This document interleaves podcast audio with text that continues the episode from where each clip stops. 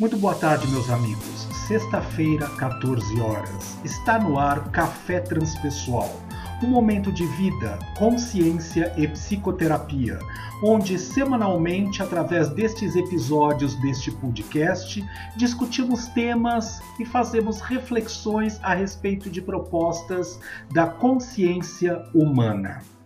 E na tarde de hoje, para dar continuidade aos podcasts anteriores, aos episódios anteriores, vamos trabalhar um pouquinho a respeito das tradições. É sobre isso que vamos convidá-los a refletir neste momento. Se nós pararmos e pensarmos um pouquinho, todos nós, sem exceção nenhuma, agnósticos, budistas, filhos de santo, umbandistas, espíritas, judeus, shintoístas, todos nós respeitamos alguma tradição. Por que será que a nossa consciência do bege ao púrpura, como já falamos anteriormente em outros episódios, necessitamos de tradições na nossa existência para dar prosseguimento à nossa caminhada? Se nós observarmos, nós sabemos que a consciência ela está em plena construção. Ela é um construto que, com certeza absoluta, ainda não chegou à possibilidade da perfeita harmonia e da possibilidade da própria perfeição. Até mesmo porque nós já sabemos que, dentro da visão da psicologia transpessoal, que trabalha com a consciência viajando no tempo e no espaço e que está presente aqui neste momento para aprimorar ou aprender outras tantas habilidades que fazem parte do nosso crescimento, do nosso processo evolutivo, para que possamos atingir a perfectibilidade, pois sabemos, por muitas das tradições, que perfeitos absolutos jamais seremos, pois a perfeição absoluta envolve apenas a consciência suprema, ou se assim quisermos chamar, Deus. E nós pensamos e refletimos a respeito destas questões. Se em cada possibilidade de uma existência, se uma única existência serve para que possamos aprimorar características específicas do nosso espírito, da nossa consciência, das nossas verdadeiras habilidades que moram no nosso ser, nós precisamos talvez de uma tradição específica para aquela oportunidade que faz sintonia, sincronia com as necessidades que precisamos desenvolver no nosso ser naquele momento.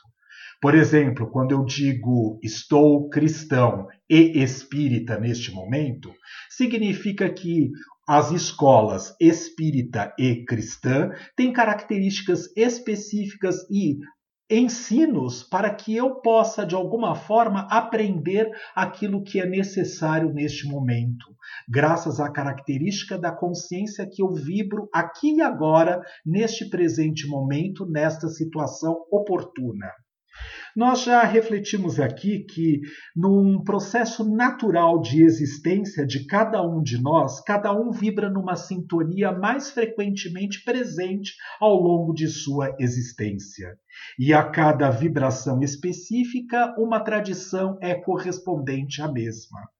Então, quando nós, por exemplo, cristãos, julgamos os nossos irmãos evangélicos, ou budistas, ou protestantes, ou shintoístas, ou de uma tradição candomblé, nós, na verdade, não estamos em sintonia e nem sincronia com a nossa própria tradição e com o nosso próprio aprendizado. Por quê? Porque aquele que está na escola, na tradição shintoísta, exemplo, ele necessita das características que o shintoísmo trabalha para de verdade aprimorar a sua própria existência. Mas, como nós ainda aqui no Ocidente, em específico, característicos de uma tradição judaico-cristã, nós ainda lutamos em nome de Deus, em nome de Jesus, acreditamos ainda nesta farsa, com certeza absoluta nós temos que limpar aqueles que não seguem esta ou aquela tradição.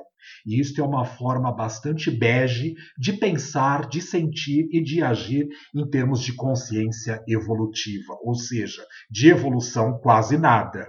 Porque se só a minha tradição funciona, com certeza absoluta eu também me mantenho dentro de uma caixinha mental, dentro de um estigma, de um padrão, que com certeza absoluta vou tentar enquadrar a visão de mundo, a visão de homem, a visão de sociedade, a visão de religiosidade dentro daquela mesma tradição e, portanto, abrir a oportunidade para experimentar ou testar outras tradições significa mexer com outras caixinhas, com outras formas de padrões pensamento, de visões de mundo, de homem, de religiosidade e assim sucessivamente falando.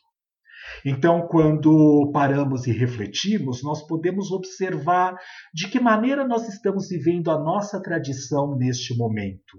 Mesmo que seja o agnóstico, mesmo que seja aquele que não acredita em absolutamente nada, a não ser única e exclusivamente nesta presente vida que está aqui agora, material, palpável e concreta, onde eu posso, com certeza absoluta, interagir no mundo material, assim dizendo. Mas ok, se esta é a minha realidade neste momento, é assim que eu devo viver a minha existência. Numa das experiências lá com o Dalai Lama, tendo aula com ele, lá nos anos de 1996 e 97, na cidade de Dharamsala, no estado do Himachal Pradesh, na Índia, no nordeste da Índia, com certeza absoluta ele dizia o seguinte: Filho, volte para o seu país e vai viver a sua religiosidade com as características fundamentais que são necessárias para o seu ser. Por quê? Porque me transformar em budista, com certeza absoluta, eu deixaria de aprender uma série de características necessárias que eu tinha para poder aprender e desenvolver nesta presente encarnação. Como cristão, e como espírita, porque, como já contei para vocês, nasci dentro de uma família espírita. Quando eu nasci, meus pais já eram trabalhadores de uma casa espírita que hoje eu frequento, lá no Campo Belo. Então, eles eram trabalhadores lá naquela casa. Não tive a oportunidade de escolher naquele momento, neste estado ordinário de consciência ou de vigília que a consciência habita aqui agora. Ah, eu quero ser católico, ah, eu quero ser espírita, eu quero ser protestante, eu quero ser budista. A escola que me foi apresentada para que eu pudesse, de alguma maneira, perceber o que poderia aprender e compreender ali era o espiritismo. Dentro de uma tradição kardecista, porque a escola onde nós frequentávamos, uma escola bastante tradicional, onde apenas a codificação do Kardec é que é preservada, inclusive nos dias de hoje, quase aí passado não sei quantos anos, em 2020, apenas a tradição kardecista é que é a preservada. Mas ok, talvez fosse isso que eu necessitasse neste momento na minha jornada para compreender a profundidade do que é estudar, por exemplo, o livro dos Espíritos. Quantos, por exemplo, se dizem espíritas e não conhecem nem sequer, nem se deram ao trabalho de poder estudar o próprio livro dos Espíritos? Quando no próprio filme uh, que fala da história de Divaldo Franco, o mensageiro da paz, do amor e da caridade, né? quando Joana de Ângeles se apresenta para ele e entrega para ele a possibilidade do livro dos Espíritos, né? através de uma médium que está ali presente, com certeza absoluta ela estava mostrando e dizendo: queres conhecer o Espiritismo? Toda a codificação está realizada e concentrada no livro dos Espíritos. Claro que, por exemplo, precisamos estudar a Gênese, o Evangelho segundo o Espiritismo, é? o livro dos médiuns, uh, o céu e o inferno, mas com certeza absoluta, se tivermos a propriedade de nos debruçarmos sobre o livro dos Espíritos, nós teremos a codificação todinha contida ali, em todas aquelas questões compiladas por Allan Kardec, realizada ao plano espiritual. E como o próprio nome diz, é o livro dos espíritos, não é o livro dos homens, é o livro dos espíritos, escrito pelos espíritos. Então, quando nós pensamos nesta possibilidade em analogia, a você que é judeu, você estuda a sua tradição de cabeça a rabo, de cauda a cabeça, pé, de todas as possibilidades possíveis e imaginárias da leitura dos versículos, dos parágrafos, dos textos sagrados. Para você que é shintoísta, você é praticante exatamente de toda a tradição para compreender de real, na realidade o que ela quer e necessita de você neste momento. E mais, para você que é budista, você tem a possibilidade de poder treinar a sua mente para se manter atento e concentrado aqui agora e perceber que este corpo que nos envolve neste momento, ele é apenas uma carcaça que nós devolveremos ao final da presente encarnação. Veja que interessante. O fato de adentrar a psicologia transpessoal ser escolhido por ela, na verdade, para, por esta escola, por esta vertente da psicologia, para investigar a visão de mundo, de homem, de universo, de psique, de saúde, de doença, de loucura, de transcendência, com certeza absoluta me convidou e me outorgou a possibilidade de poder investigar as tradições que fazem parte do planeta. Não com certeza absoluta sou douto em todas as tradições, mas sou convidado o tempo inteiro a compreendê-las, a percebê-las e o que há de melhor em cada uma dessas tradições, sem matar e oprimir aquela que faz parte do meu ser, mas que eu possa crescer através dos elementos de todas estas outras tradições. E por que estamos falando a respeito disso? Porque recebo no consultório, nos atendimentos online, nos meus alunos na universidade, pessoas das mais diversas tradições. E quando não compreendemos que aquele jeito de entender, de compreender o mundo, faz parte de uma mentalidade, de um espectro de consciência manifesto naquele momento, e que a tradição onde a pessoa está vinculada permite a ela a possibilidade do religare, mas quando nós falamos em religare, não é religare com algo que esteja fora, é religare com a própria essência, com a consciência suprema que habita o ser individual de cada um de nós. Então, dizer que o meu caminho é o único para a salvação é muito egolatria, muito egoísmo e muita pretensão do ser humano. Como é que um católico, de uma certa forma, pode dizer que um protestante não entrará para o reino de Deus? Ué, mas que Deus é esse que, de uma certa forma, é separatista e que escolhe este filho em detrimento daquele outro? Para que nós possamos, de verdade absoluta, atingir esta consciência mais sutilizada e que Ken Wilber carinhosamente nos coloca na possibilidade de uma matiz de cor púrpura deste estado de consciência, nós precisamos ter a condição de acolher, de trazer para nós tudo aquilo que faz parte do que renegamos na nossa própria existência.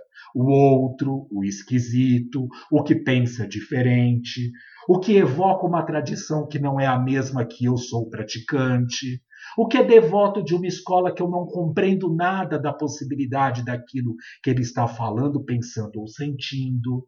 É a chance de, com certeza absoluta, nós sabermos que somos irmãos numa caminhada, numa jornada, mesmo que cada um com buscas, com necessidades, desejos e perfectibilidades passíveis específicas daquele ser. Nós não seremos perfeitos em tudo. Quando eu preciso de um cirurgião dentista, é a este que eu vou buscar. E eu não vou me meter a cuidar do meu dente uma vez que eu não entendo nada da parte odontológica, porque não tenho estudos nesta área. Então podemos pensar, se nós utilizamos dos serviços que existem numa grande comunidade, por que não podemos acolher as tradições que existem nesta mesma comunidade e conviver com a possibilidade desta existência? Aqui no Brasil, uma igreja evangélica pode abrir do lado de um templo de umbanda. É menos problema do que num país estrangeiro, por exemplo.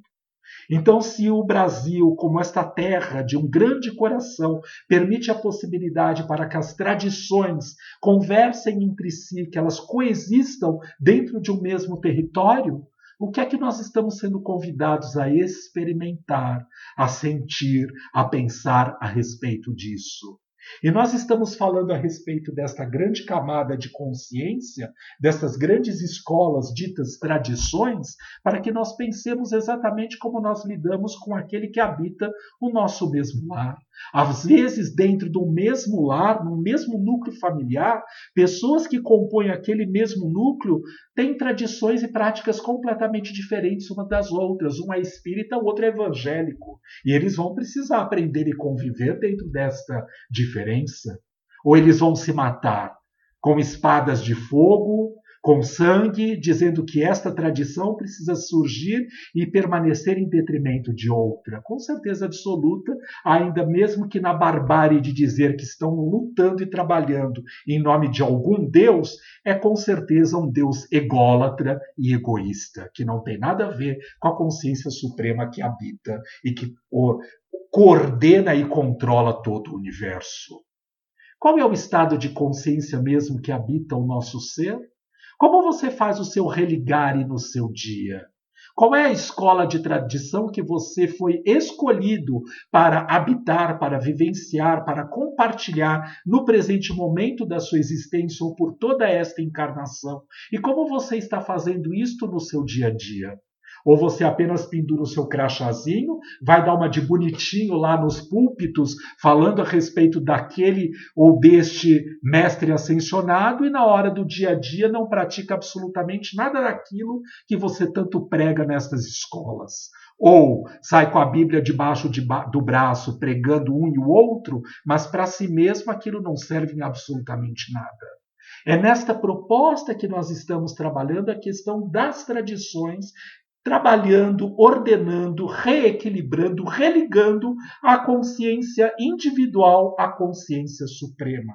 Que nós possamos refletir qual é a forma que lidamos no nosso dia a dia com a tradição onde estamos vinculados, como nós lidamos com as tradições contrárias às nossas, se nós respeitamos, se nós acolhemos as pessoas apesar de ou com estas características, porque aí com certeza absoluta nós não serão, seremos acolhidos apenas apesar de, mas com as nossas escolhas e com as nossas características. Que possamos refletir e pensar um pouquinho a respeito disto tudo, que tenhamos todos uma excelente semana de reflexão. Café Transpessoal fica por aqui. Até sexta-feira da semana que vem, às 14 horas.